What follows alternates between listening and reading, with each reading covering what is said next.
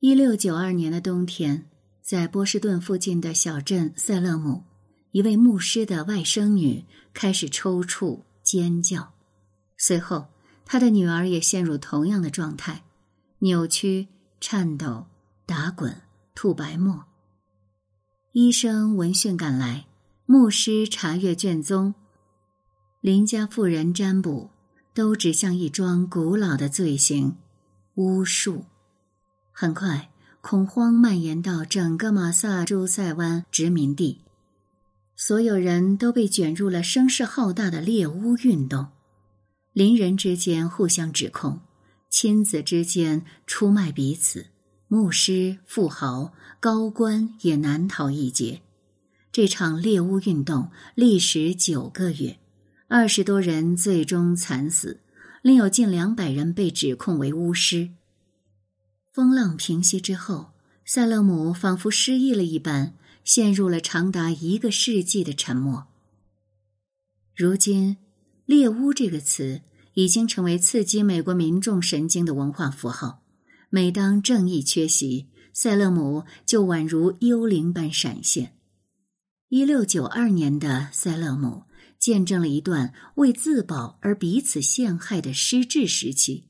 一场全民参与的歇斯底里，封闭的社会空间成为考验人性的试炼场，在偏见与矛盾的交织缠绕下，极端的正确最终沦为极端的错误。今天我们为大家推荐这样一本书：美国作家普利策奖得主斯泰西西夫的作品《猎巫》。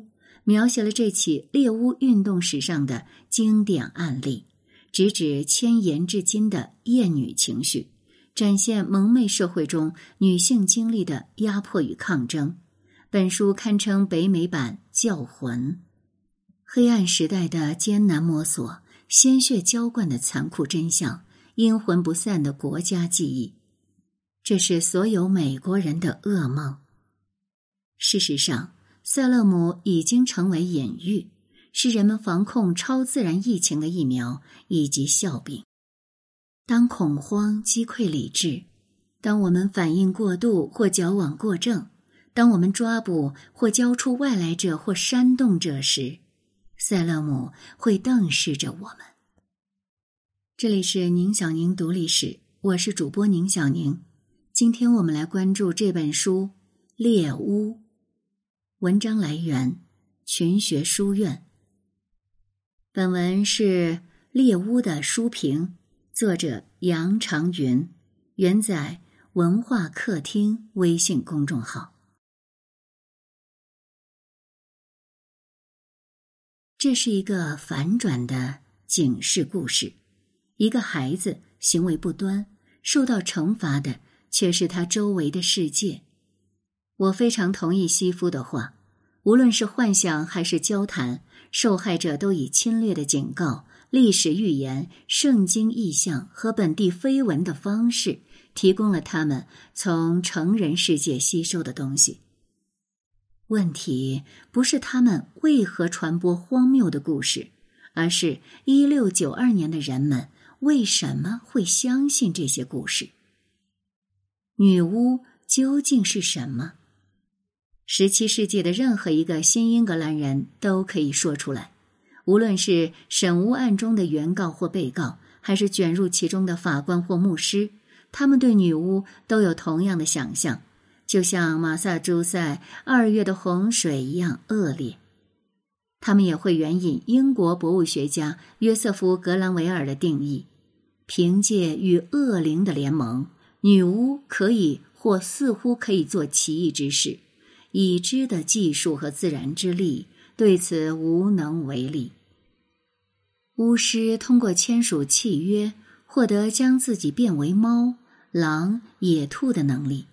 他们对黄鸟情有独钟。巫师不限性别，但通常为女性。巫术通常在家族的母系支线中延续。女巫的力量是超自然的，她的罪行却是宗教的。一六九二年一月下旬，解冻期刚把新英格兰从异常寒冷的冬天复苏过来。那时，印第安人正在凶残的攻击缅因的约克县，而在大西洋的另一边，马萨诸塞的新总督威廉·菲普斯爵士从威廉三世那里获得了新的特许状，准备起航。他想让这块殖民地摆脱无政府状态。正是在这个时候，塞勒姆村的牧师塞缪尔·帕里斯一家。出现了奇怪的事情。第一个遭受折磨的是牧师十一岁的外甥女阿比盖尔·威廉姆斯。很快，同样的症状出现在九岁的贝蒂·帕里斯身上。这对表姐妹说，有一个隐形的东西对他们又咬又掐。他们先是痛苦嚎叫，接着逐渐失语，身体瑟瑟发抖，脑袋感到眩晕。他们一瘸一拐的走路，身体又不时变得僵硬。两个女孩都没有发烧，也不是患有癫痫，她们的身体失去活动能力，双手疯狂摆动。女孩们突然开始说愚蠢荒诞的话，时而躲到角落，时而钻到椅子或凳子底下，其中一个还掉到井里。阿比盖尔还试图飞到空中。甩着手臂，发出飞起来的响声。在十七世纪，疾病是公共事件，原因不明的疾病更是受到大范围的关注，好奇者和祝福者蜂拥而至。等到帕里斯牧师受够了两个女孩怪诞的行为之后，他终于找来了医生。然而，在医生诊查过后，却给出了超自然的解释。他说：“恶魔之手在背后操纵了一切。”这样的解释吓坏了这对表姐妹，并让他们的症状进一步恶化。在女孩们乱吼乱叫一个多月后，帕里斯和妻子要暂时离开塞勒姆，便将孩子托付给了他们的近邻玛丽西布里上门照顾。玛丽西布里当时已经有六个月的身孕，是五个孩子的母亲了。她也很好奇这两个女孩的异常行为，于是决定安排一个秘密实验，以揪出藏在黑暗里的女巫。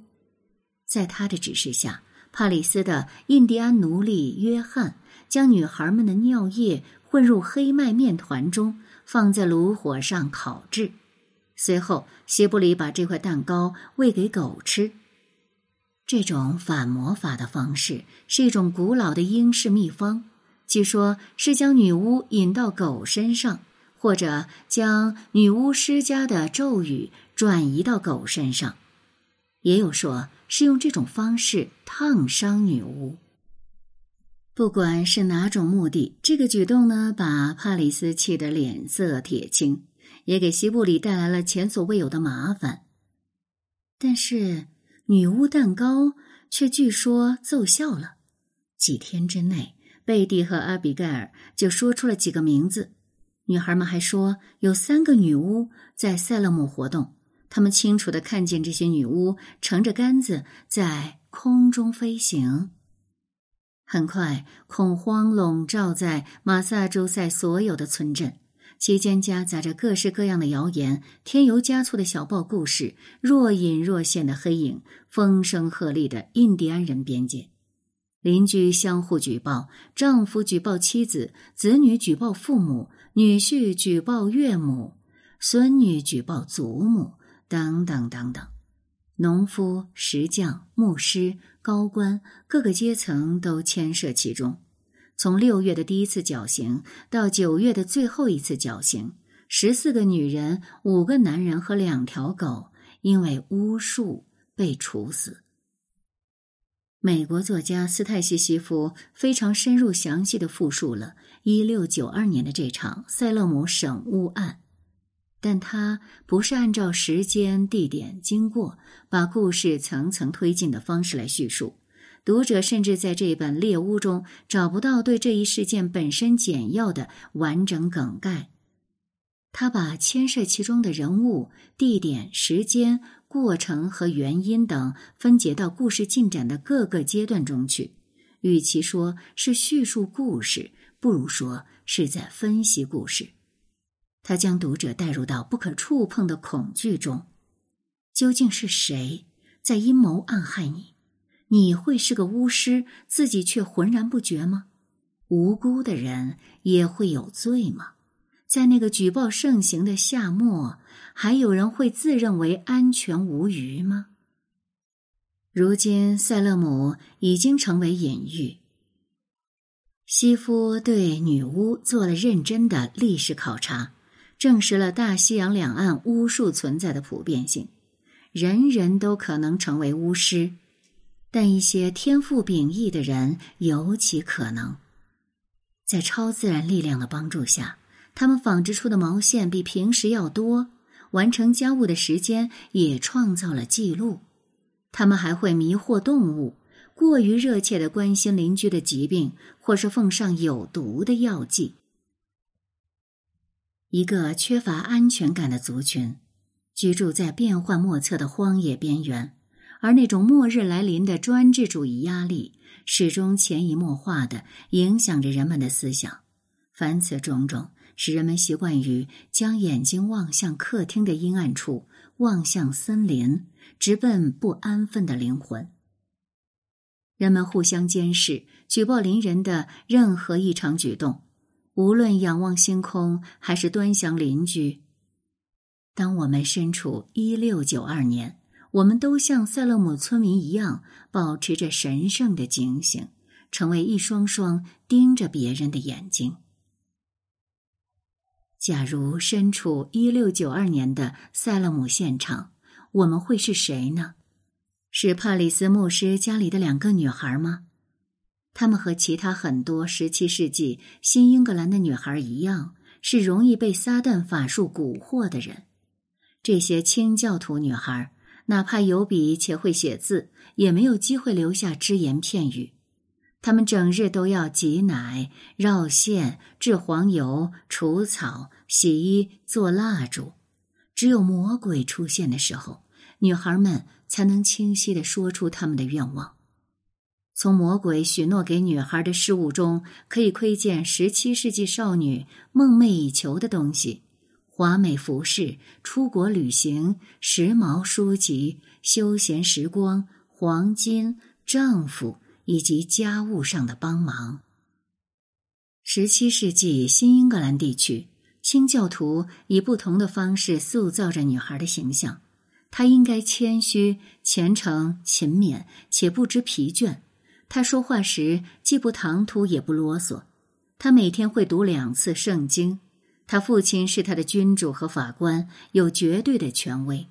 他对父亲言听计从，在二十多岁后对新婚丈夫同样如此。或许正是这种父权家长制的压力，使女孩们走向癫狂。他们组成核心群体，假传神谕。他们抽搐、推搡，在巫术案中扮演猎犬、预言家、民间医生、道德权威和殉道者的角色。只有当这些孩子意识到带来了严重后果时，他们才乱了分寸。他们承认自己只不过是觉得好玩，撒了谎。我们可能是像阿比盖尔·霍布斯。和安多利夫一样与继母不和的人，新英格兰女孩正值青春年少，却穿着暗褐色的衣物，在细致的肖像画中与她的母亲十分相似。很多孩子在母亲分娩的时候成了孤儿，他们的出生杀死了母亲，让他们内心愧疚不安，这便导致一种世俗的恐惧：恶毒的继母。巫术案发生时。阿比盖尔这个任性的少女举报了她的父母，并因此而高兴。而西夫揭示了另一个原因，那就是阿比盖尔在缅因当仆人和继母关系不和、颠覆叛逆的形象，使像阿比盖尔这样的女孩俨然成了无家可归之人。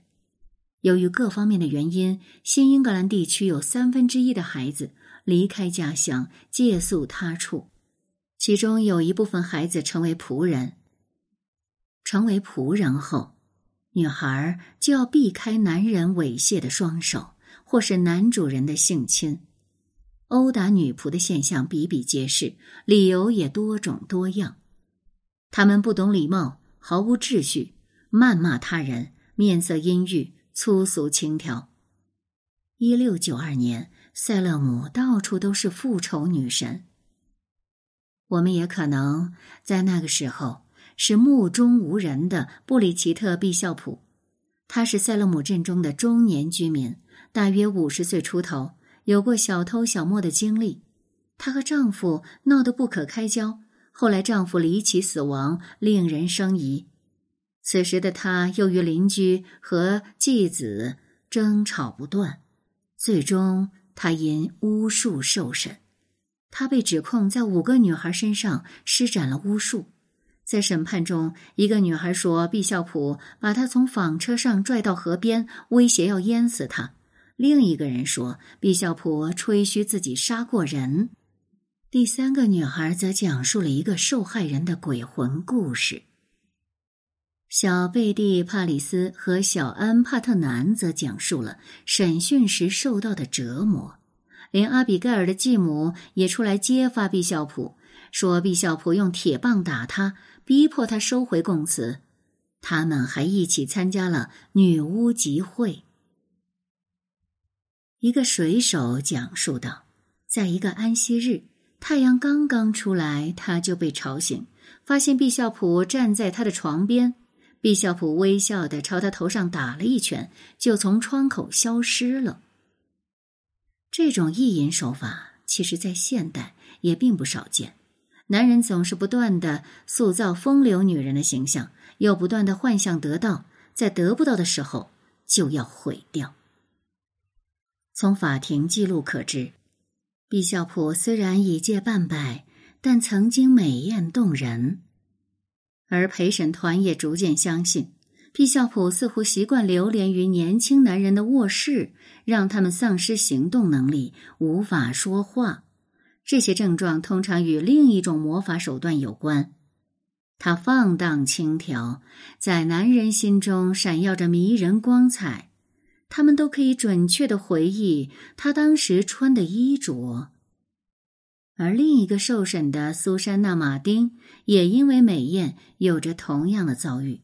人们控告这个矮小而傲慢不公的寡妇，她的胸部在早晨丰满挺拔，到了下午却变得又小又干瘪。控告者说她在白天哺育妖精。当然，他们也为自己辩解。他们被起诉的原因也绝不是勾引男人，而是对村里的女孩实施巫术。尽管如此，不论是男人的因爱生恨，还是女人的嫉妒，或是村镇中年轻女孩与年长女人之间的竞争，性在这场猎巫中被充分放大。在一整年中，女幽灵经常上床骚扰男人，但在可见的世界里。往往是男人有意无意的溜到不属于自己的床上。现代社会中的每一个人都能在这场审巫案中找到自己。在西夫的讲述中，令我印象最深刻的是乔治·伯勒斯。也正是在读到关于他的故事的时候，我写下这两句话：伯勒斯俨然是代表正义、道义的现代知识分子的化身。我们也可能是与伯勒斯交心的十七岁少女玛格丽特·雅各布斯。她感情充沛，多愁善感。虽然被桎梏于污秽恶臭的塞勒姆监狱，但最终还是保持着一颗良善的心，不断忏悔认错。而伯勒斯是唯一因为巫术被绞死的哈佛毕业生。四十二岁的伯勒斯最后受审，首先被处决。他平静地走上梯子，再次表明自己是一个叛逆者。脖子上套着绞索，站在高处，脚下是他曾经的亲戚和教民。他突然间慷慨陈词，他把圣经背得滚瓜烂熟，超越了自己所能。伯勒斯深谙布道，讲得庄严热切，抑扬顿挫。激发了人们的敬畏，仿佛看见了闪电的降临。目击者说，那个星期五，伯勒斯说的话赢得了全场的敬慕。巫师伯勒斯如此真诚，令人质疑审判的公正性，一度引起人群的抗议。而科顿马瑟这只狡猾的狐狸不得不向人们保证，对伯勒斯的判决是公正的。多年以后，科顿马瑟转向了医学，提倡预防接种，以这种方式对他当年的错误做出了自己的回应。我们可能都是科顿马瑟或者马萨诸塞的新总督菲普斯这样的人。既不可能预料到超自然事物的袭击，也以道听途说的故事来解释来自无形世界的攻击。菲普斯写道：“刚抵达马萨诸塞时，我发现这个省被最可怕的巫术或恶魔附身，反复侵袭，已经蔓延到几个城镇。很多可怜人被超自然力量折磨，有些人被硫磺烫伤。”有些人的身上被针扎，有些人被推进水火之中，还有些人被拖出家门，越过数英里的树梢和山峰。其实，无论是谁，都没有见过这些现象。当人们闭上眼睛却能看见东西时，谁能来证实真假？不管是那些女孩的异常举动，还是菲普斯的振振有词，西夫认为。这些正符合十九世纪神经学家让·马丁·沙克及后来的弗洛伊德所称的癔症。击垮这些女孩的可能是他们的灵魂状态、琐碎的家务、父母过度关注或是疏于关心。无论什么，这些恶魔都是神经过度疲劳制造的。当然，我们还可能是在被指控是巫师后有能力逃走的。菲利普·英格利希和玛丽·英格利希夫妇，或是阴郁好斗、蓬头垢面的女乞丐莎拉·古德，心直口快、喜欢虚张声势的酒馆老板约翰·普罗克特，他们都被控犯有巫术罪。也许相反，我们是那些告密者、举报者、审案中的原告。比如，据称能预测未来、看到出生前的事的小安·帕特兰，或者是一个人就指控了七十人使用巫术的玛丽·沃尔科特。由于地理环境、天气原因、政治色彩、社会失序、经济竞争等原因，一六九二年审案中的人们表现异常，但只消一年。这些曾经揭发邻居亲朋种种恶迹时，仿佛过目不忘的人，突然间集体失忆了，就好像所有人只是突然从一个超自然的梦中同时醒来，用力摆脱那些荒诞不经的故事。老安帕特兰因为边界土地纠纷指控丽贝卡纳斯，因为她的丈夫反对帕里斯和詹姆斯贝利。在这个纠葛里，经济利益和政治关系、教职争夺缠绕在一起，恶意和诱惑用无形的墨水写就，人们无从知道十七世纪塞勒姆村民内心真实的想法。当然，在一六九二年，等级观念相当强烈，地位差别无时无刻不在显现，在家里，在安排座次时，或是在大街上。塞勒姆村的女孩对众人的背景都很了解，深知谁的地位最高，谁的社会地位低。华丽着装是富人的特权，女孩们观察到的富人着装有多漂亮，魔鬼允诺他们的丝绸和衣服就有多漂亮。在审判中，司法是公正的，但惩罚依社会地位而定。一六九二年逃走的疑犯，要么有钱，要么和愿意合谋的牧师关系密切。而巫术据说本身也有等级和家长制度。女巫从一个比男巫更厉害的人那里获取法力。审巫案在一定程度上反映了北美殖民地独立前政治文化成熟过程中精英统治与大众民主之间的暗中较量。而显然，只有穷人、农夫、乞丐、奴隶、游离主流社会圈之外的意见者等社会底层成为了牺牲品。西夫总结道：“没有重要人物因此而受到损害。”